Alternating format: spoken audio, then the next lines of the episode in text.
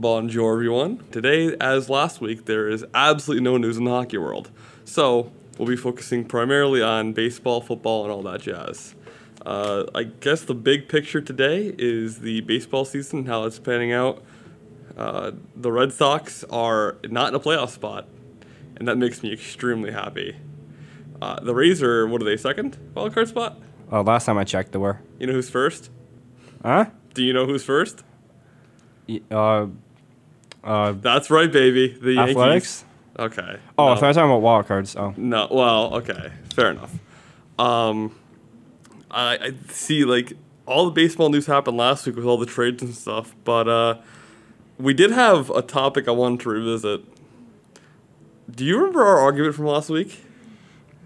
yeah, you do. So the uh, The, to- a- the one that ref- the one that I won. a quick refresher for anybody who didn't listen or doesn't know. We had a debate last week of if it was a let's say fourth and long, you need to score situation. Who would you rather have out on the field, Justin Verlander or Nathan Peterman? You can have whatever receiver you like and whatever cornerback you want to have cover him. We put up a poll for our listeners, and Parker uh, was completely ratioed eight to one. So Yeah, let's open up uh, that poll uh, nationwide instead of outside of our friend group. I'm just saying, most people are going to pick Justin Verlander, who has athletic ability. Off of a nine-person sample size. Wow, that's incredible. 10, That's incredible. Because I didn't vote that's my own not, poll. That's not how it works, buddy. Technically, technically, anybody who's smart would go, oh yeah, the athlete versus the. They're both athletes. are they? Yeah, Okay. Okay. they're both in the top respective uh, divisions of their sport. I mean, the highest leagues, I should say. I mean, I guess, but like. Say what you will about Nathan Peterman, he is still an NFL rosterable quarterback. there's I'm sure there's a list of players who've played one game in the NFL. Let's also not forget that to be in the NFL, like you can be a referee and also be a janitor on the side. It's not hard to make the NFL in different ways. Nathan Peterman just happened to get on the field. Listen, I'm I'm not saying he's a terrible player. I'm just saying Justin Verlander would win.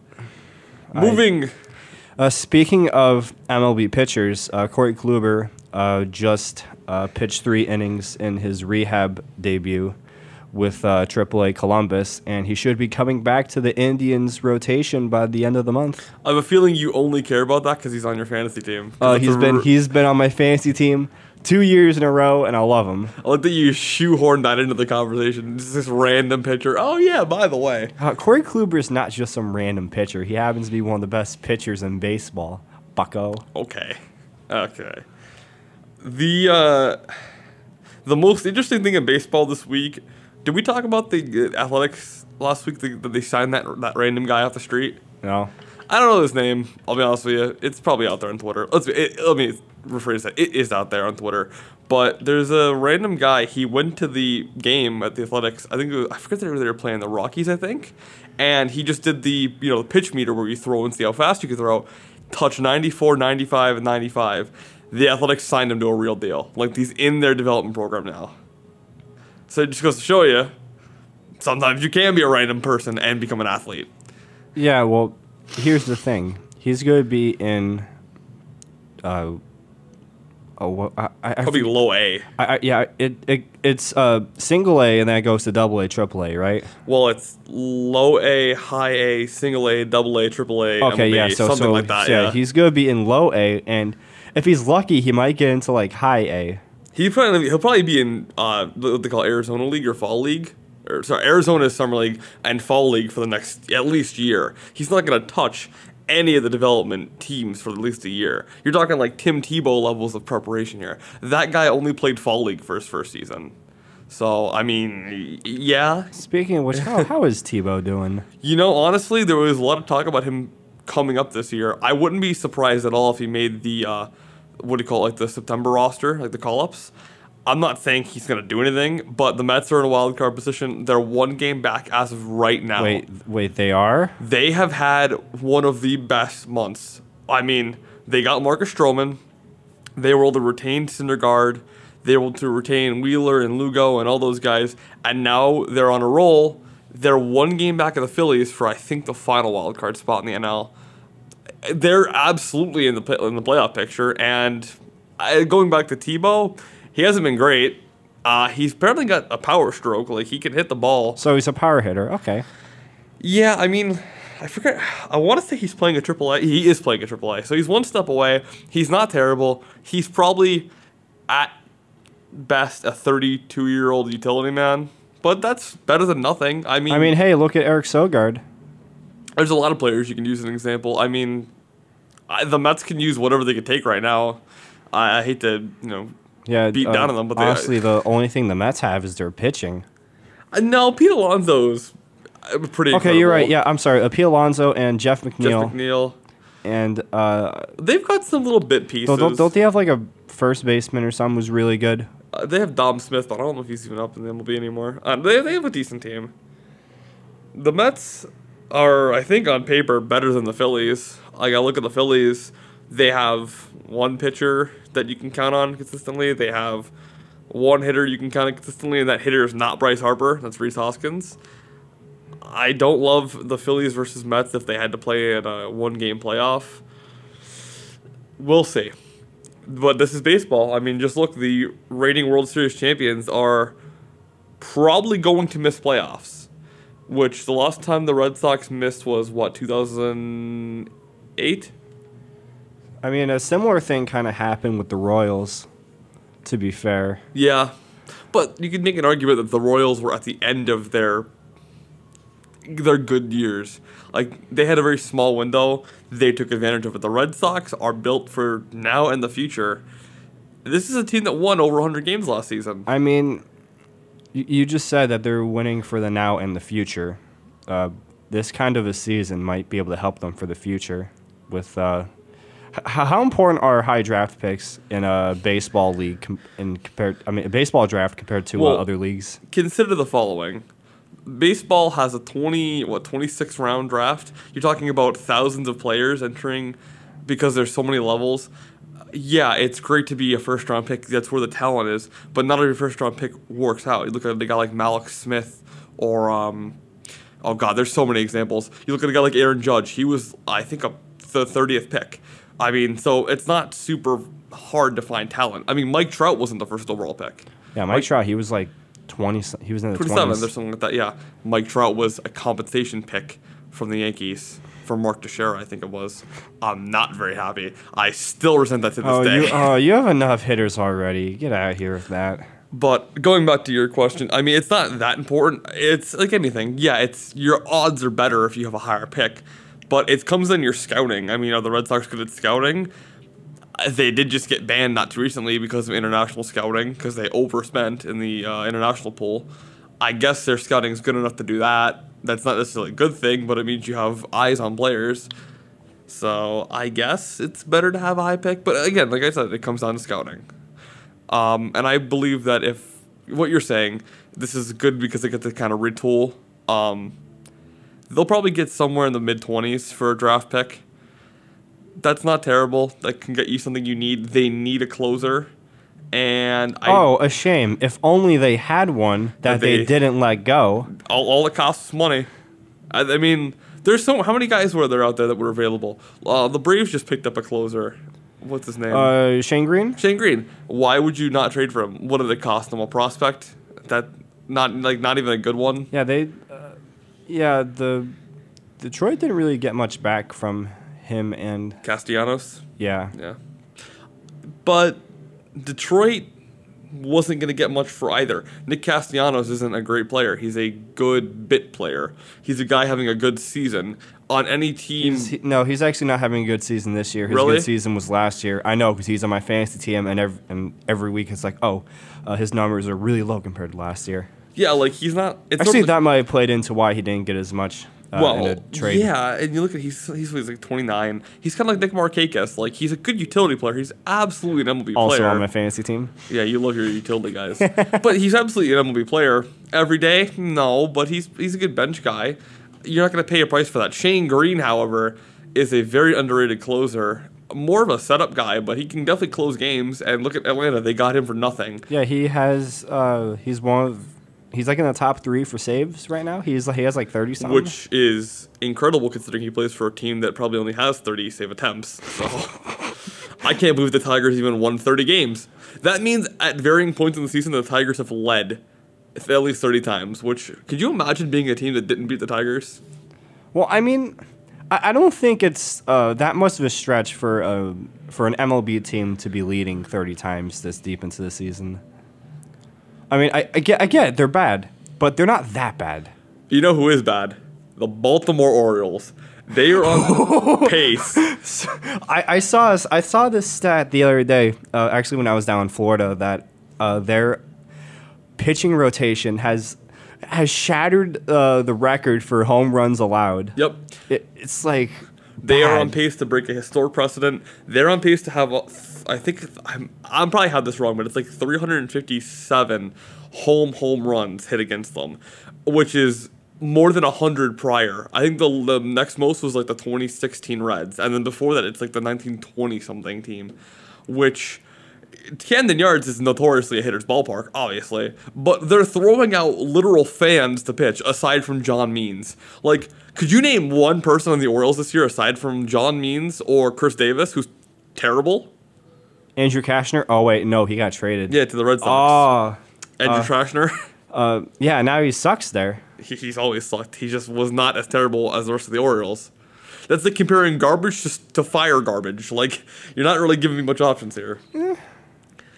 Uh, the another interesting Orioles bit is did you see last night Chris Davis got into a fight with the manager? He was in the he was in the dugout and Chris Davis, who looks like the Incredible Hulk, is needs to be restrained by three guys because the manager I don't know what the Orioles manager's name is. I'll be honest with you. I don't either. I But don't, I don't really know any of the He had to be names. restrained, and then at the press conference, they asked this guy that like, "Have you talked to Davis since the fight?" He's like, "No." Isn't that a little problematic? Isn't that a little bit emblematic of the oral season?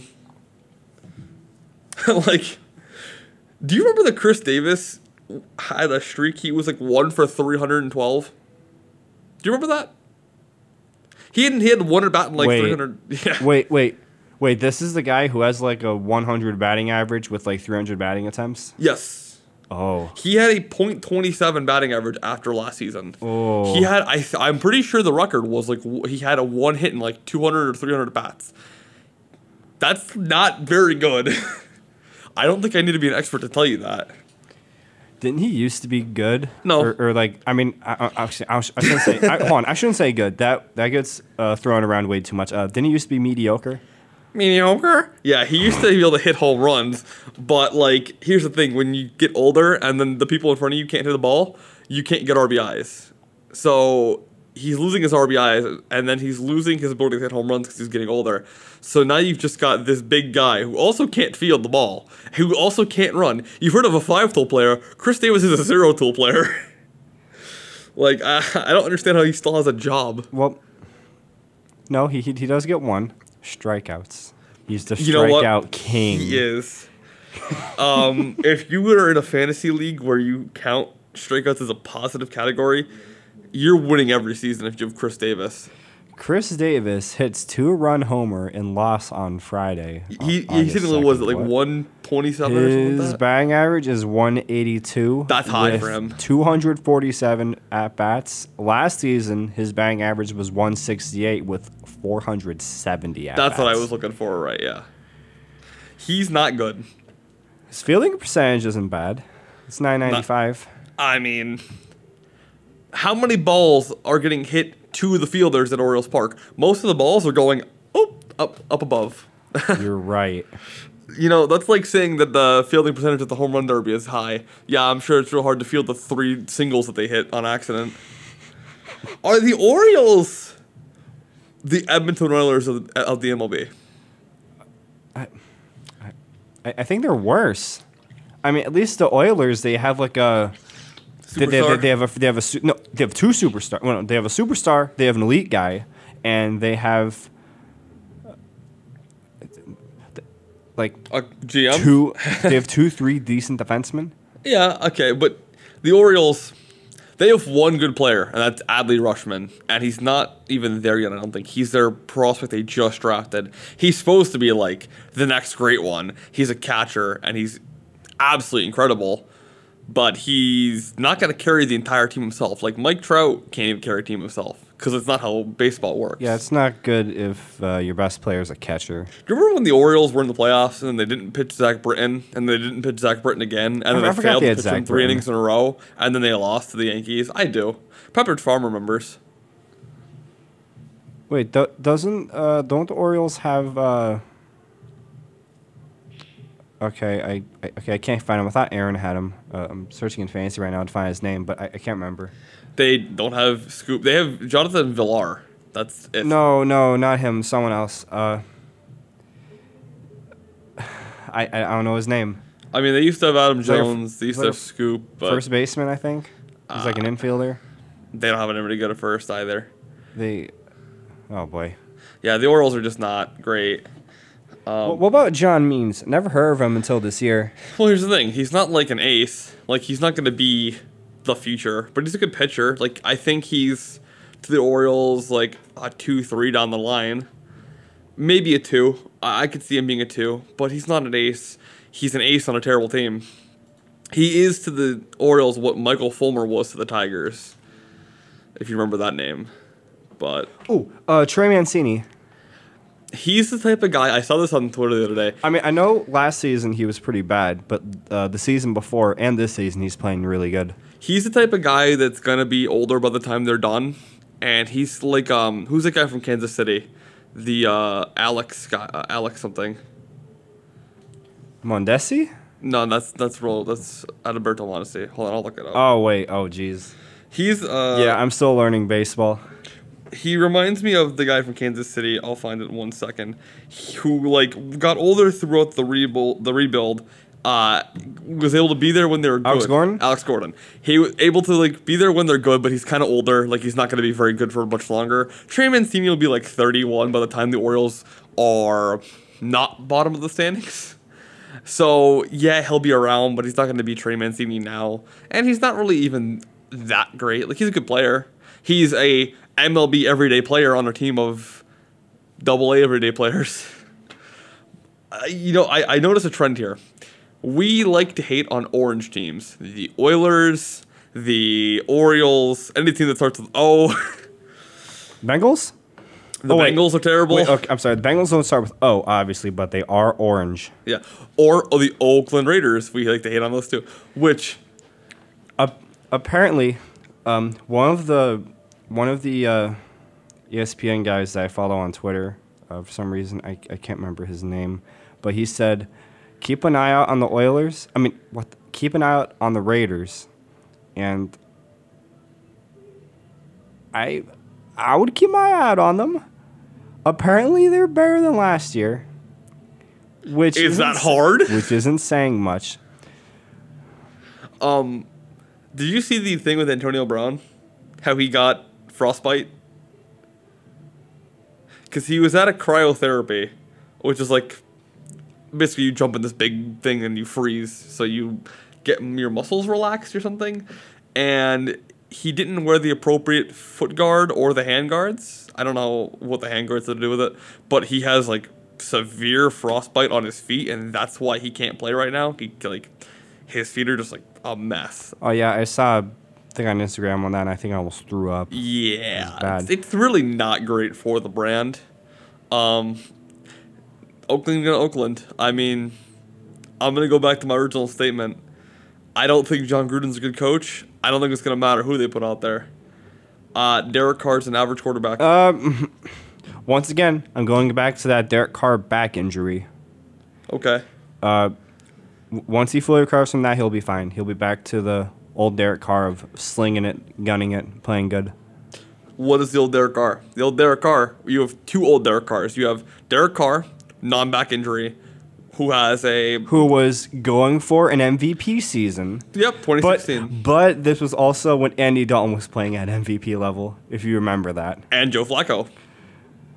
Was he? He was good that season. No, twenty. No, he wasn't. No, last He was time good in and around that time. Joe Flacco. Last time he was good was 2011. Okay, well, regardless, Derek Carr the next season, in the middle of a non-back injury season, was atrocious, and then he got hurt, and then he didn't recover right, and now here we are with Derek Carr back injury.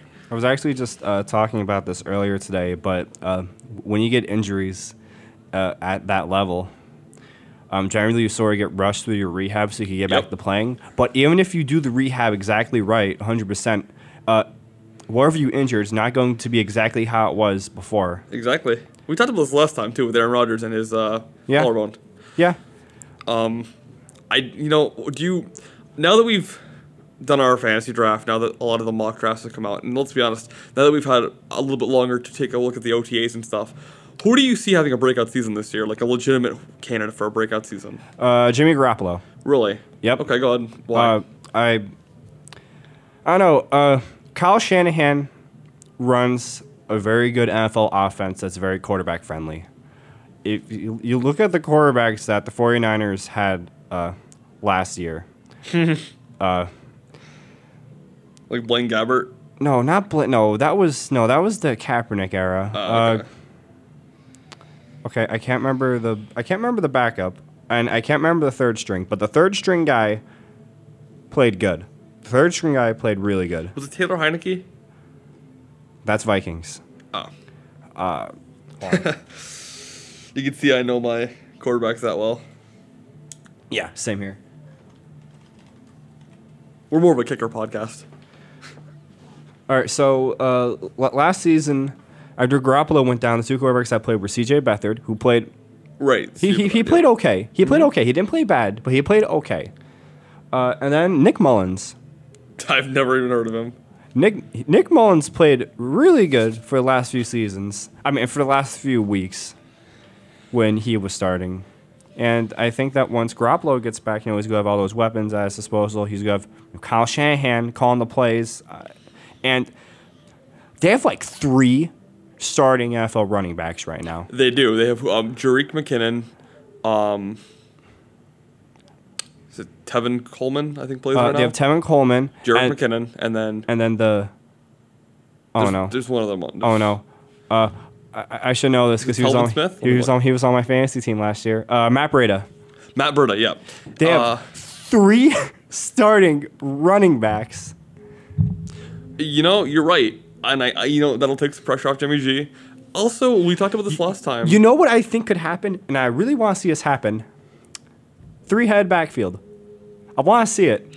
well, you can make that work. Like if you utilize somebody like Jerick McKinnon. Kyle Shanahan is a very uh, innovative offensive coordinator. Oh no, yeah, and now and head coach. I And think head he, coach, yeah. he could make something really Well, uh, also fun happen. we talked about this last week, but defense when they're playing well gets you some rest, and you know, like if your if your offense is rusted, they're gonna play better. That defense is scary. Like they have DeForest Buckner, they have uh, Nick Watt, not Nick Watt. What's his name? Uh, Bosa, Nick Bosa. That's his name. They have Nick. Yeah, Bosa, yeah, they have Nick Bosa. Chargers have Joey Bosa. They Uh, have- they also have Sherman. Don't forget Richard Sherman, Sherman. yep. Who used to be the best corner in the league. He's still good. I mean, he's still a very good corner, and th- they just drafted that one uh, defensive guy.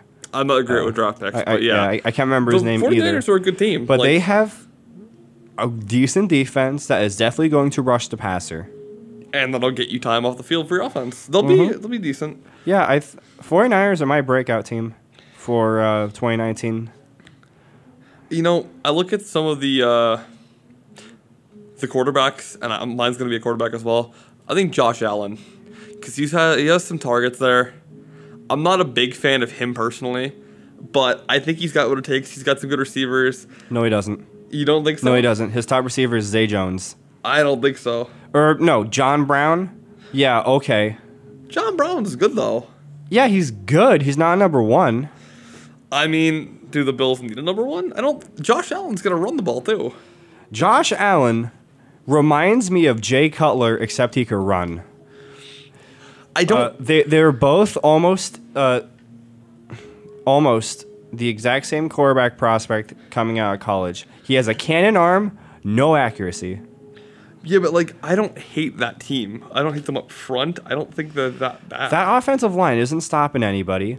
Uh, none of their running backs are good anymore. Sorry, LeSean McCoy, I love you, but uh, that offensive line is literally going to cause your knees to explode. he's still a viable option. I mean, it's not like he's terrible.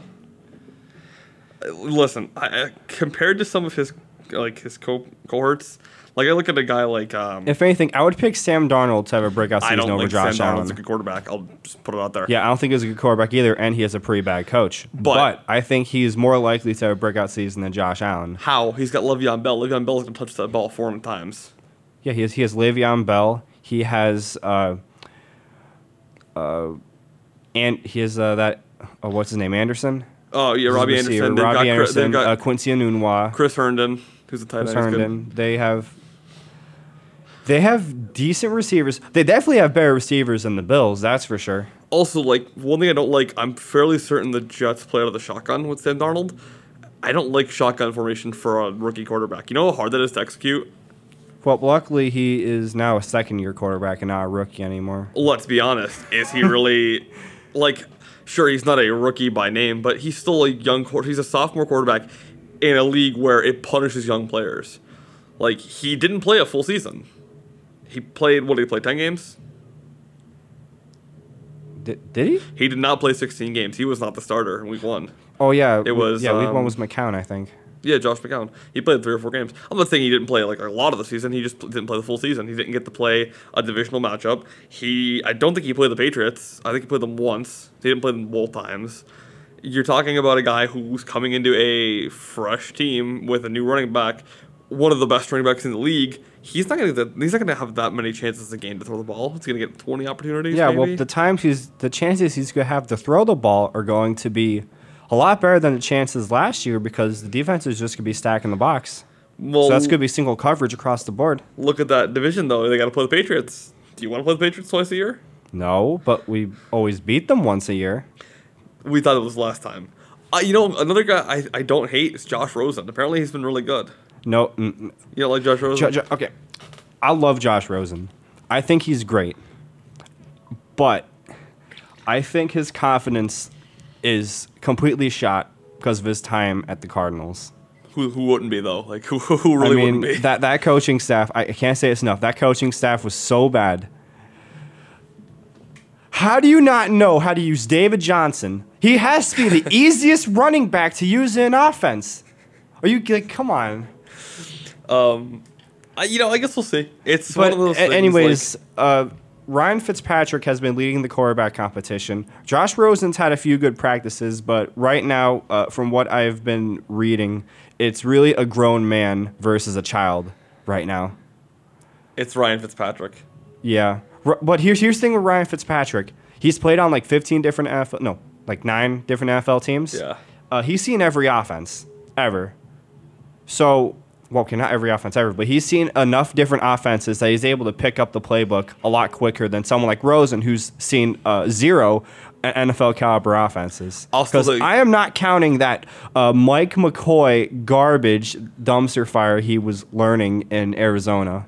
I will take Josh Rosen having seen half of an NFL playbook over Ryan Fitzpatrick's mediocre. I played two games, uh, two games a season that are actually not trash, and that's it. I, listen, I'm a big Ryan Fitzpatrick guy. I, I, I stand players who are career journeymen. I loved his little bit last year with the necklace and the sunglasses when he was flying Fitz Magic with the Buccaneers. I love that stuff. But when it gets down to it, he's a backup. He's not a starter. He's uh, there's a reason he's played for nine NFL teams because he's not a franchise changer. At some point, the Dolphins are going to be 0 and 4, 1 and 4, something like that. They're going to go, okay, we, we can't be that much worse. Let's just hand the ball to Josh Rosen. See what happens. If he fails, he fails. But Yeah, but I really like Josh Rosen coming out of college, and I'm glad that he has a chance to actually play for the Dolphins. I don't think he's going to stick around. I really think uh, the Dolphins are going to end up Tank for drafting. Tua? Yeah, they're going to tank. To, they're going to tank for Tua, we'll see. and uh, yeah, because honestly, I don't see how he's going to succeed this season. There's one way. I've always been high on DeVante Parker. I don't think he's an elite receiver. he's not, but no, he's he's a good no, speed threat. And if you can No, he's not. When he doesn't even get on the field, and when he does get on the field, he gets like three catches for 20 yards. I think DeVante Parker, if given the option, will be good. Also, how do you not like DeVante Five, Parker? You share a name. He's we've had five seasons with him, and each season it's the exact same thing. He dominates in training camp. August rolls around, gets a leg injury, gets an arm injury, gets any sort of injury. Season gets on. Oh, he's gonna play a game, sit out for three. Play another game, sit out for four. Or he'll play three games. Report comes out, oh, DeVante Parker's playing injured. Oh, I feel like you're not giving Come on. DeVante Parker a chance. He is a first round pick who's supposed to be a number one receiver. He is not a number one receiver. He's had four seasons now to show that he could be the guy, and he hasn't. Okay. What's he good at? Contested balls? No. Could he stay on the field? No. Could he run fast? Not anymore. Hey, listen, but in the red zone, he, he he's got hands. No, he doesn't. Proven. No, he doesn't. proven. I've, I've watched this guy for four years. you haven't had a quarterback in five years. okay, you got me there. Listen, I don't want to get too hung up on this, but Also, the Dolphins just signed Robert Nkemdiche. Not sure if you remember him. He used to be the Wasn't he a old, former first round pick. he yeah he was former first round pick of the Cardinals, Right. uh, and uh, he used to play for Ole Miss. He used to be their star uh, defensive lineman. I'm sure he'll be great with the Dolphins. I mean, hey, at this point, we're just grabbing players who have a mo- who have like the slightest hint of talent. Like we just grabbed Allen Hurns, who used to be the number two receiver in Jacksonville. Remember he was good for one season, yeah, and then that was it. uh huh, yeah, I remember that. And Um, there's like these there's like these two other like former first round picks the Dolphins picked up. If any of these guys pan out, that's a win. Honestly. we'll see. I think Allen Hurns has a chance to succeed. We'll see. Me too. I like Allen Hurns, but the thing is that the Dolphins are kind of deep at receiver. But they don't have like Dolphins don't have a number one guy, but they have a bunch of number twos. Kenny Stills, uh, Jakeem Grant. I love Jakeem Grant. How fitting that the Dolphins have a bunch of number twos when they are number two. They're number what? What? It's a, it's a joke. What? What, what do you mean by they're number two? They're number four in the lead in the division. But, You, phew, right over your head. yeah, Moving on. yeah. Um, so with OTAs over and now training camp, there's only no news. Uh, aside from Baker Mayfield shotgun to beer at the Indians game, you see that? Yeah. Apparently, everyone can, except Aaron Rodgers. oh well. I don't know why we have so much Aaron Rodgers hate on this podcast, but you know, listen, suck, suck. Be Baker Mayfield. Oh yeah. So uh, speaking of quarterbacks, uh, Tom Brady just signed a two-year extension. That's like worth seventy million or something like that. What do you have left to but, prove? But the the deal's set up as two uh, first-year deals. So it's pretty much like while he signed a two-year extension, it's like once the the year is up, he needs to uh, renew that contract each year. So so for a single minute, Tom Brady will be a free agent at the end of this season for a single minute. Well, technically. But we all know he's going to resign with the Patriots. he's not going anywhere else. Yeah. Um, I guess moving on, there's not a lot of hockey news. There's some news. Um, do you think Mitch Marner is going to be a Toronto Maple Leaf uh, at the start of training camp? For for preference, that's about three weeks away. Okay, yeah, not for training camp. Do you think he's going to be a Toronto Maple Leaf for the regular season? Uh, I think at some point in the regular season he's going to come back. I think it might be uh, might be the same situation as last year with With uh, With yeah. All right. Well, here's the thing. There was a small trade, and people got all up in arms because that's what they do. That the Leafs traded for former Leaf David Clarkson. You saw this, I'm sure. Oh yeah, and what what they were trying to do with that is because David Clarkson he's on like long term Uh, IR or something like that, and they're doing that so that they could put him on theirs, and that would give them like extra cap. They get money. extra cap space so that if this drags up to December, it's not a cap overage on them. Essentially, it's some convoluted cap working. Which, as I I don't know if I pointed this out on the show, their one of their AGMs, I think it's Laurence Gilman, actually wrote the CBA. He co-wrote it. So they have this guy who co-wrote the CBA that, they know how to work around. I think Mitch Marner. I've been banging the drum that he's going to get traded for a while. I genuinely believe he'll he'll be back with the Leafs, and I think that's because you look at the way the team is right now. They're always together, like Matthews, Nylander, Marner. They're always like spotted together. They hang out in the off season. Why would you break that up? How far apart could the Leafs actually be? I think they'll get it done. I mean, Brian Boyle used to be very heavily involved with the Tampa Bay community, and then he got traded. That's a little different. Brian Boyle, no offense, is not a franchise changer. Mitch Marner is. Yes, he is. Mitch Marner on the Toronto Maple Leafs. My, I've heard arguments. I wouldn't make this argument, but he, apparently people think he's the best player, which there is definitely an argument to be made. Uh, my big thing with the Leafs, I hate that they're portraying Marner as this untouchable player, like he's the best, because Matthews doesn't back check as hard or he's hurt. Well, first off, Austin Matthews is the best player on that I think team. Austin Matthews so- is the best player, one of the top five in the league, but that's just me. Also, I hate to say it, and listen, I'm not a Leafs fan, but I think William Nylander is better than Mitch Marner. I think Mitch Marner is good. I don't. I think you know. I'll even say I think he's great. I don't know that he is the best player or think- even the second best player. I think Tavares is better than him. Tavares, Morgan Rielly. Like I'd take four of the Leafs over. I wouldn't him. say Morgan Rielly. I don't know how you couldn't. He's probably gonna be the captain. Which, speaking of new captaincies, did you see that Dylan Larkin might take over? I'm excited to see that for the Red Wings. Mm-hmm. They've been needing uh, a real captain, Since like, and honestly, Henrik Zetterberg was a very good one. So Yeah. filling in uh, for him is really hard, but I think Larkin could do it. for sure, I think. I mean, Larkin's the future of that team. He's one of the best centers in the league.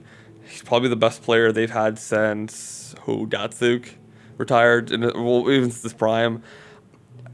The Red Wings are getting there, and this is the tipping point. We'll see. Um, there was some more news. Uh, Tampa just signed uh, Kevin Shattenkirk, which I like it. I, me too.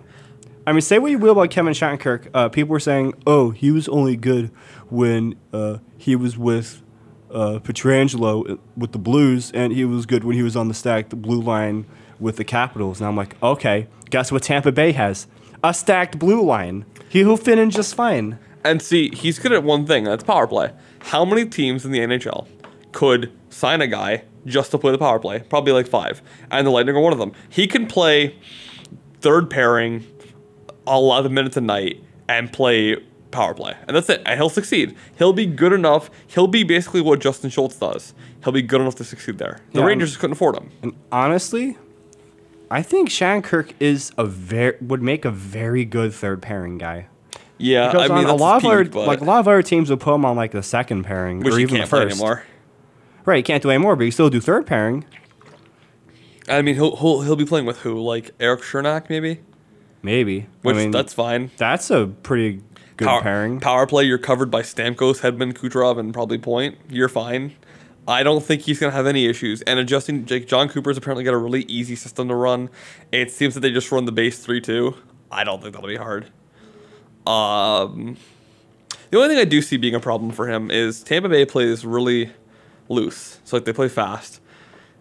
If, let's say, he is with Cernak, or really anybody in the decor, Yeah, he's more or less taking over for Girardi right, but here's the thing. or Stralman, because Stralman's gone too. Which here's the thing with Girardi. Girardi was a stay-at-home defenseman for the most part, except on varying occasions he'd jump up because it's a good shot.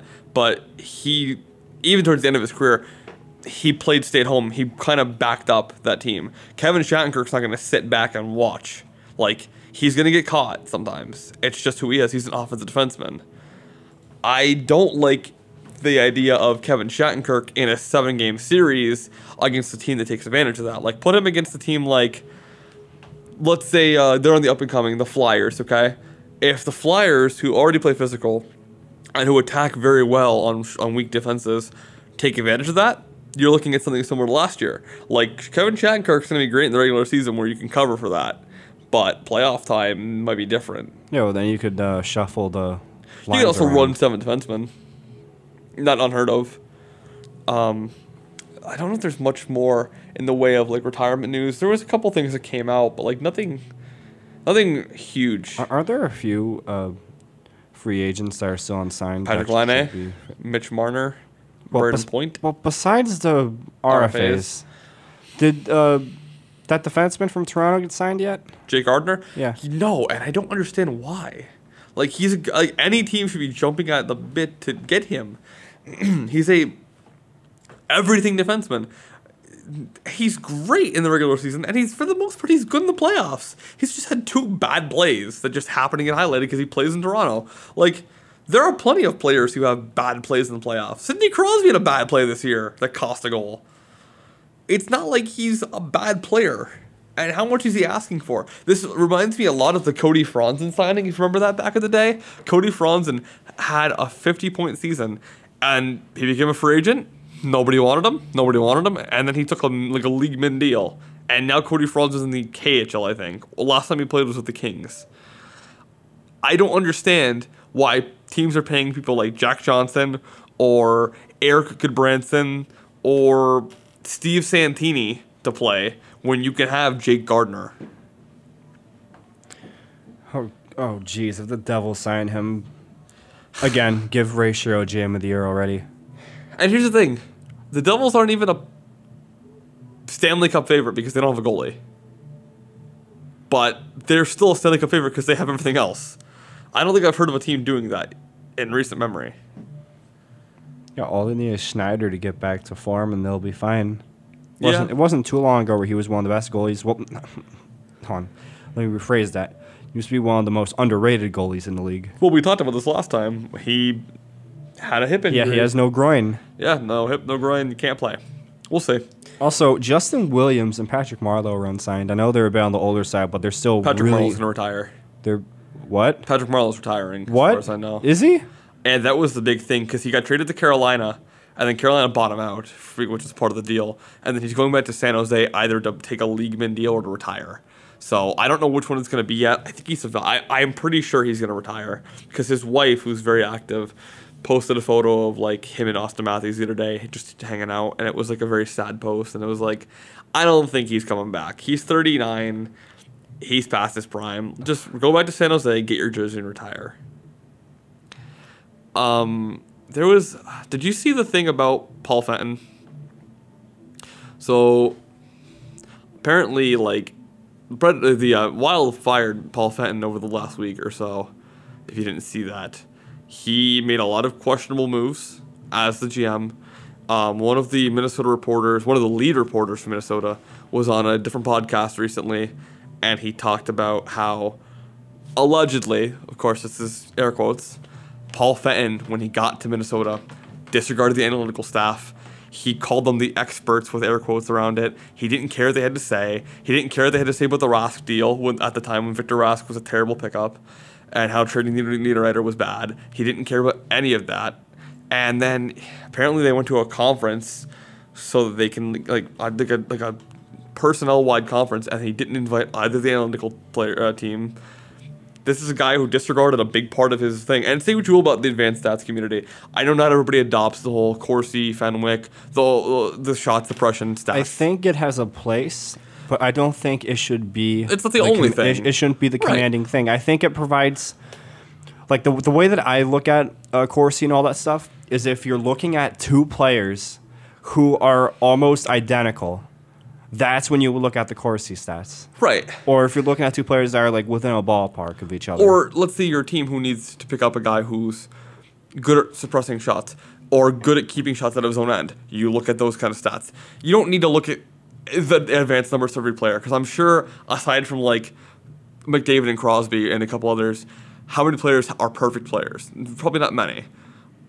It's not fair to say that it's the only thing you should count on, but you should take some look into it. And if you don't, why are you spending money on an analytical department? I like that's just dumb. Wasn't that Victor Rask trade for Nino Niederreiter? Yeah, and it was widely despised the second it happened because Niederreiter was a advanced stats darling, and even less than that, he And was a good player. that, not only that, he's a solid point producer, and he's a younger guy, one of the younger guys on the Wild. And Victor Rask is, is signed at five years for five million dollars. Why? Why He- would you take that on? Was is, was he even on anyone's fantasy team this season? I don't think he's on anybody's real life team. I Like, think I, dra- I think I drafted him, but then I uh, dropped him like almost immediately. he's not, and it's not that he's a bad player. He's a fourth liner, making five million dollars. It's not a good deal. Ah. Just simply not a good deal. You trade, for- you know, I love the old adage. Oh, you know, the analytics they can't measure grit and they can't measure heart. Yeah, you know what they can measure? A five million dollar player who's a fourth line grinder. That's what they can measure. They can't measure grit. Well, is that what the Oilers told themselves every night when they were Is playing? is Uh, Peter Chiarelli running that Twitter. like, is that what they were saying every night when they were playing? What's his name? yeah, uh, Milan Lucic. Yeah. Yeah. Oh, here's a good one. Oh Back- yeah, that. Oh yeah. Did we talk about that trade? We Uh, didn't. Lu- Lucic, Lucic for and- Neal. I like this for both this for both sides. Yeah. Like, Um, yeah. I don't hate it because the Flames are going to put Milan Lucic on the fourth line where he belongs. And that's fine. He's overpaid, but it's fine. And James Neal is going to play with a person who can play hockey and probably score 20 goals. Like, I don't hate this deal for either side. Yeah, I think Neal could actually be on the first line with McDavid. He deserves it. He had one bad year on a team that can't score, like with him. For some reason, he didn't click with Monahan and Gaudreau. That's fine. You get to play with Connor McDavid or Leon Draisaitl or Ryan Nugent Hopkins. You've got three options now. And then Lucic gets to play with. Who cares? Because if you're playing a fourth line, he's yeah he'll probably still get to play time with the first line every now and again against tougher teams. That's fine. I don't mind that deal. The Flames have money to burn. Burn it. Um, there was a very interesting thing that came out of Edmonton this week. Did you see the whole Puljujärvi situation? Uh oh. Continue. So Jesse Puljujärvi wanted out of Edmonton when Peter Chiarelli was in charge. I don't blame him. well, He should be in the NHL already. here's the thing. Peter Chiarelli got fired. They cleaned house. Now you've got Ken uh, Hitchcock, not Ken Hitchcock. Um, who's the Red Wings old guy? Ken Holland. He, he takes over. Wanted to give Puljujärvi a clean slate. Puljujärvi said he's staying in Finland until he gets traded. So you're not going to give the new regime a chance. You're probably going to play in the NHL because Ken Holland likes his younger players. Ken Holland's not a bad GM, and you're going to have a better coach. So I don't understand why you're just burning that bridge. Like, for all intents and purposes, you already got traded to a new team. It's a new Oilers team. I understand maybe you don't like the city, maybe you don't like the fans, whatever. That's fine then. But to stay in Finland and just not play, you're ruining your own chance. If you want to play in Finland, just stay there permanently then. Yeah, I don't get it.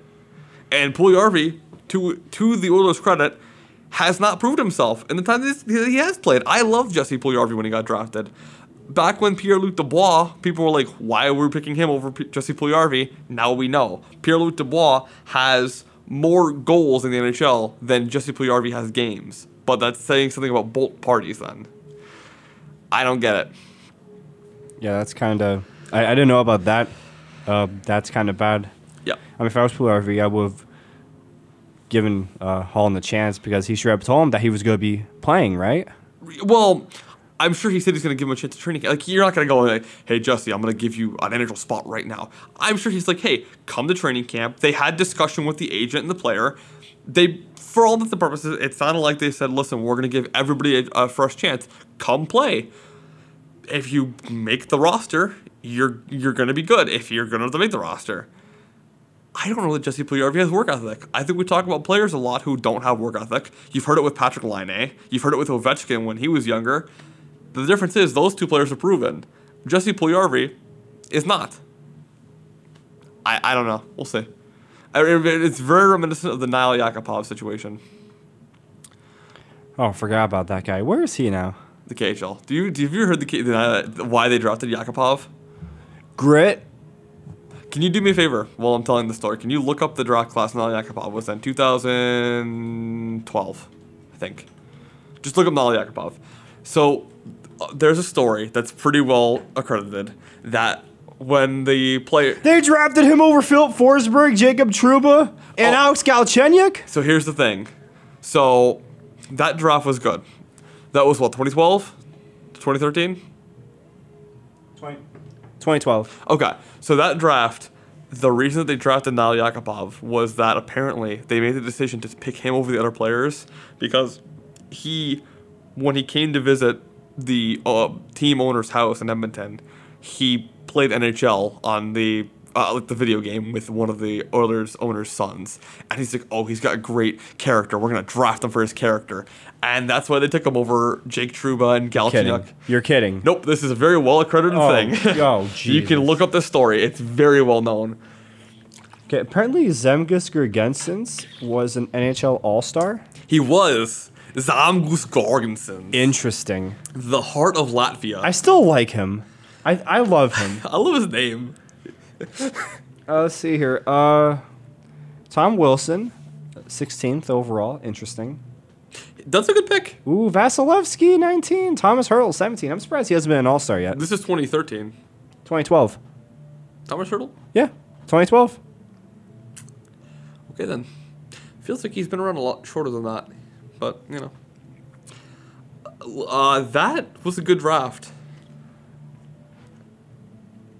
It, like, after a bunch of terrible drafts. Yeah, I'm, I'm looking at the fifth round right now, and there's a bunch of good players in here, like uh, Colin Miller, uh, Alex Kerfoot, Connor Hellebuyck. You know, I like to play a little game. Um, do you, is there any draft class you can name the top five picks from? Besides this past year.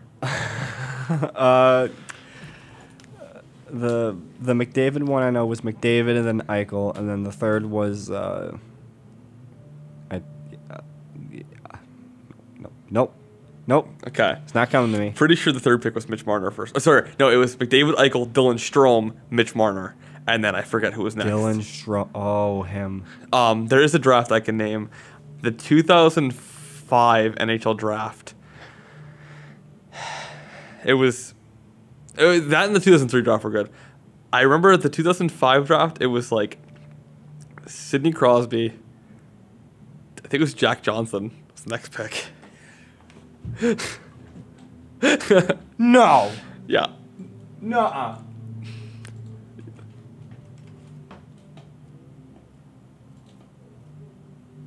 Close. He was third. Third. Who's second? Wait, wait, don't tell me. Second was Pat Kane. No, who? Bobby Ryan. Bobby Ryan. That's a name I haven't heard in a while. Bobby Ryan. Forgot about him. Let's do a little bit of hockey. Number four is Benoit Pouliot. Oh my god. And then five is Carey Price.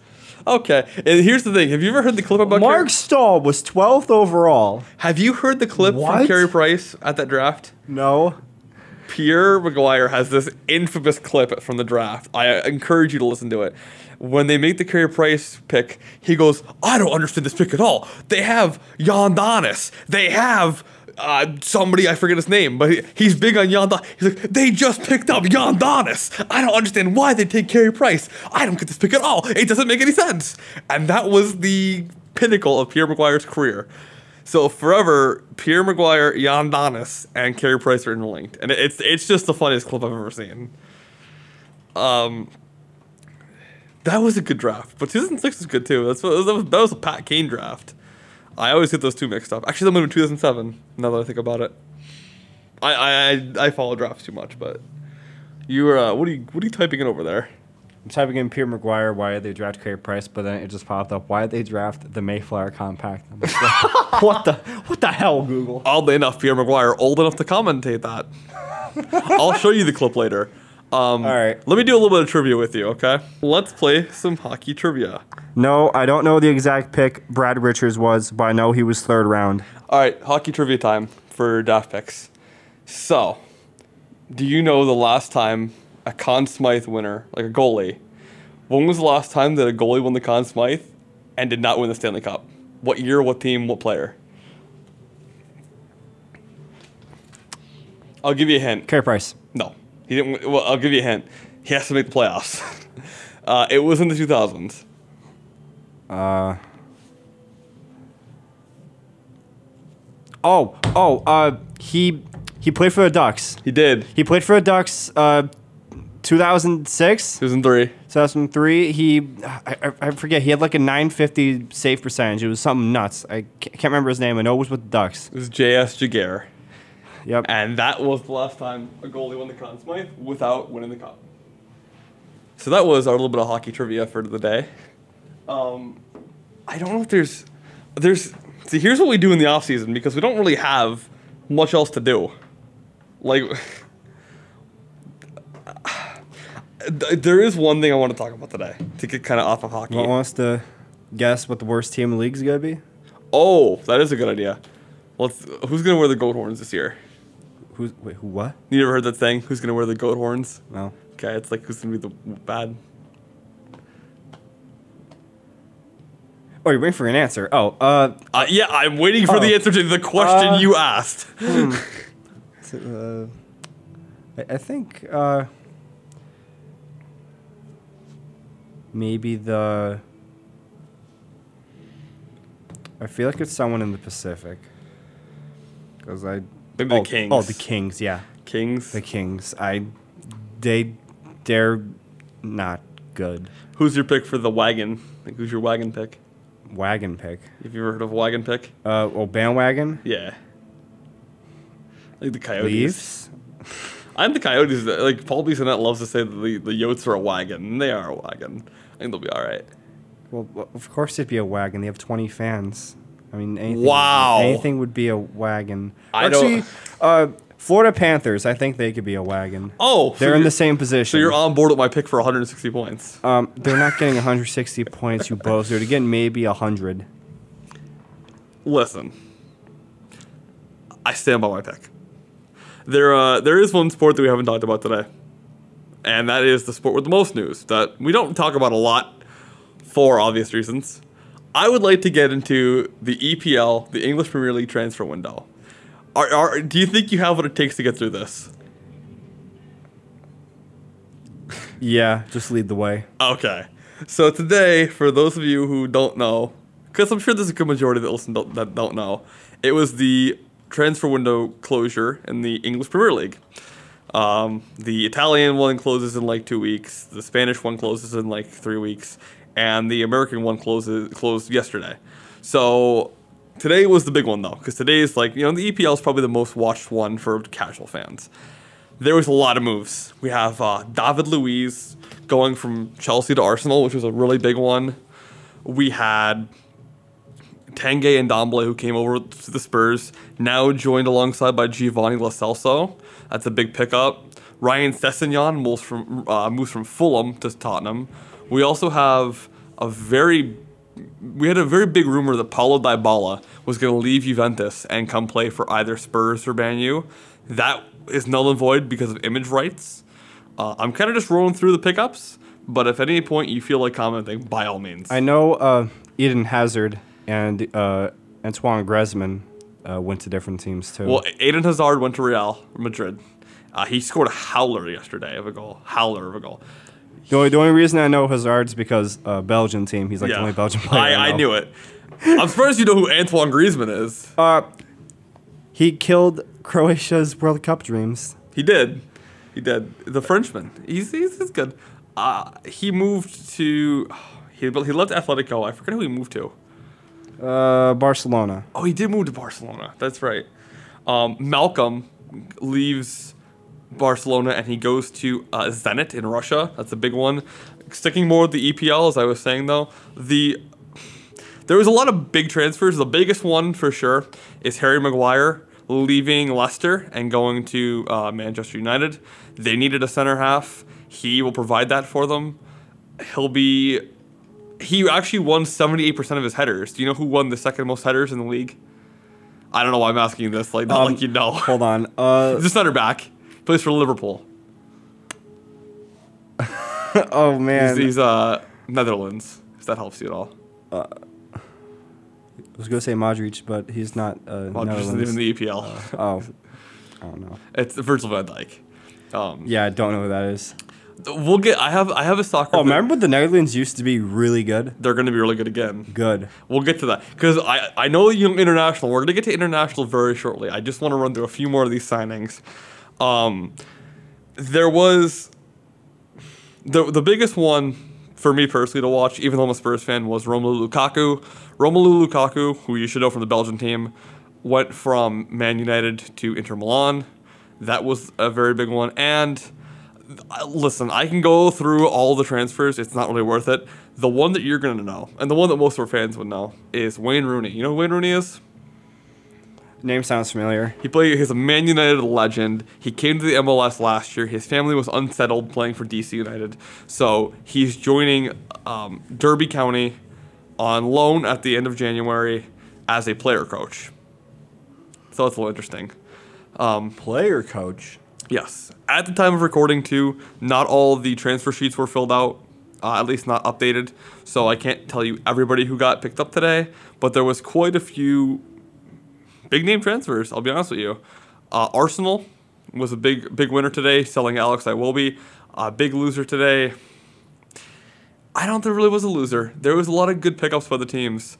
I think Spurs were in contention for big for a big winner, um, and probably the best team as far as transfer wise was uh, Aston Villa. They transferred for 11 players, so they have an entire new team now, which is very surprising. We'll see. Uh, EPL, we're gonna have a little more EPL talk um, in a couple weeks once the season kicks off. But for now, sort of to gear towards what Parker knows and what everybody else will know, let's talk some international World Cup, shall we? You have any predictions for the next World Cup? I wonder who he's gonna say. I think it could be. Uh, I don't know. It, it's really weird. I, I don't know how to do a prediction because it really depends on how the seeding goes because it Well, could be yeah. completely different. But uh, I would, I would keep an eye out on Germany. Obviously, I'd also keep an eye out on Spain. Spain's usually average. I, not the biggest fan of Spain, but I can't deny their effectiveness. Um, I'd also keep an eye out on Belgium. Belgium's always good. and the Netherlands because they're going to be good again. And I remember uh, a couple World Cups ago where it's like they were always like in the top four. Well, they had, I believe, um, I'm probably going to butcher one of these guys, e- either Ruud Gullit or Ruud van Nistelrooy. They were both very good players in their day, and they got the, they played for the Netherlands. Now they've got Donny van de Beek. They've got um, Matthias de Ligt, who's very good. Oh yeah, I'm an idiot. Keeping out on France too. France is the sure bet to win, but I mean, looking at the international stage, I, I it, it's really hard to bet against France, but at the same time, I don't hate England's team. Now, I'm a little biased because they have seven of the Spurs players, being a, a Hotspur fan myself, but I could see England doing some damage. They were almost there last time. I don't hate their chances. I also don't hate Germany, like I said, or like you said, Germany's a team to watch for. It really depends on who retires from now and then too. Because look at Team Croatia. Like, will Modric be there? Will he retire from international play? I think Croatia's window's closed.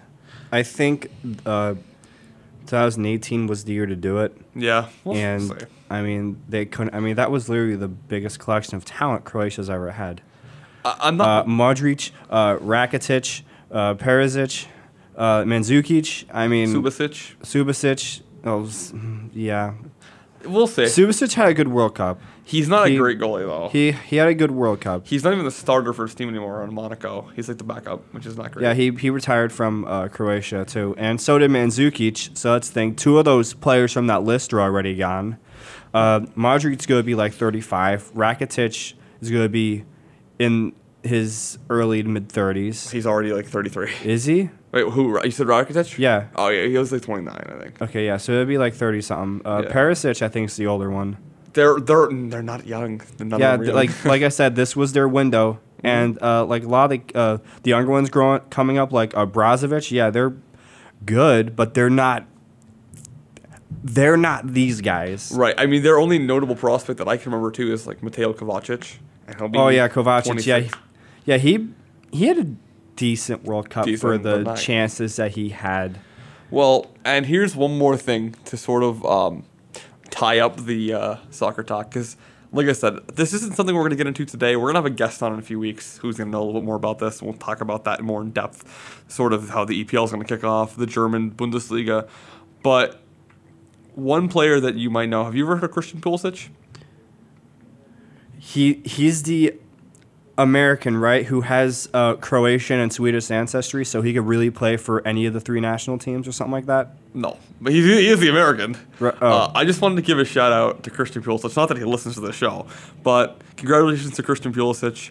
Um, he just his loan deal just expired. He was on loan from Borussia Dortmund from last season. Borussia sold him on loan with the option to buy, essentially, to Chelsea. He goes to the EPL, moving from Borussia Dortmund. Uh, he's a Hershey native.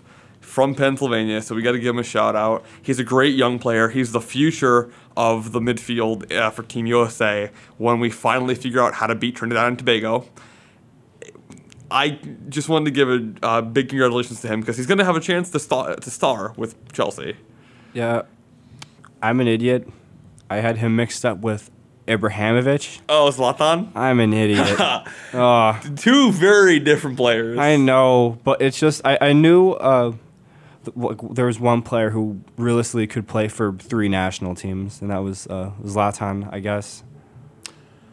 Probably. Yeah, he's well, probably well, got like uh, well, this one he has Croatian ancestry, but he's playing for the U.S. team, Um, which is a shame because if we had both of them on Croatia, we would have beaten France. okay then. Sorry. Um, I think that's about it in the world of sports. I mean, there's, n- there's not a whole lot going on. This is see, this is what we call the Daft Pick Summer because we kind of skip around. I mean, we're primarily a hockey podcast, but there's not much Yeah, to talk pri- about. primarily hockey and baseball. But like, there's so little happening in every sport because it's the start of training camp. Or baseball is boring now until the playoffs because everybody's kind of just fighting for a spot. We'll have our regular guests back for football season and hockey season. We'll get back into the normal talk. Um, one last thing I wanted to plug was Parker. You have a new project as well, correct? The NEPA New- Beer new- Boy. New, product. Oh, yeah. Uh, so I started a beer blog. A lot of the in- inspiration is just like a lot of it's really just me uh, keeping track of the fancy beers that I drink, but it's also to sort of help sort of open up people to uh, beers that they probably haven't heard of before. A lot of the stuff that I drink is Belgian stuff. So like uh, Belgian triples, doubles, uh, wheat beers, that kind of stuff. And I really got into this from my sensei, who's a beer connoisseur. So again, a lot of it's just for me to remember the stuff that I drink because sometimes I'll forget because there's just a lot of it. but it's also to help other people discover this stuff too. It's a lot of fun, and I enjoy it a lot. I'm, I'm, I'm glad to see a, a new project. It's a, you know, it's, this is the best place to announce it because you know we are a. I wouldn't say we're a beer centric podcast, but we our teams sometimes drive us to that, uh, especially if you get 4 by the Jackets. Sorry, the little, little blow. Well, you got, you got 4 0 by the Uh, and- Islanders. and just, uh, so, uh, I so, uh, just wanted to give a just wanted to give a quick shout out to my esports team. We are on to the finals. Uh, natural talent, let's go! And a quick shout out to the LG Solar Bears. Good luck in your playoffs, Solar Bear Army. Uh, that's that's basically it for today. So we'll be back, I think, next week with DPS, the final one. Try to wrap it up. Hopefully, a little bit more on target next week. We're gonna get back into hockey talk. I think next week primarily, um, and we'll start having guests again soon, like I said. But that's about it for today. So, uh, as they say in hockey, let's do that hockey, and we'll see you next time.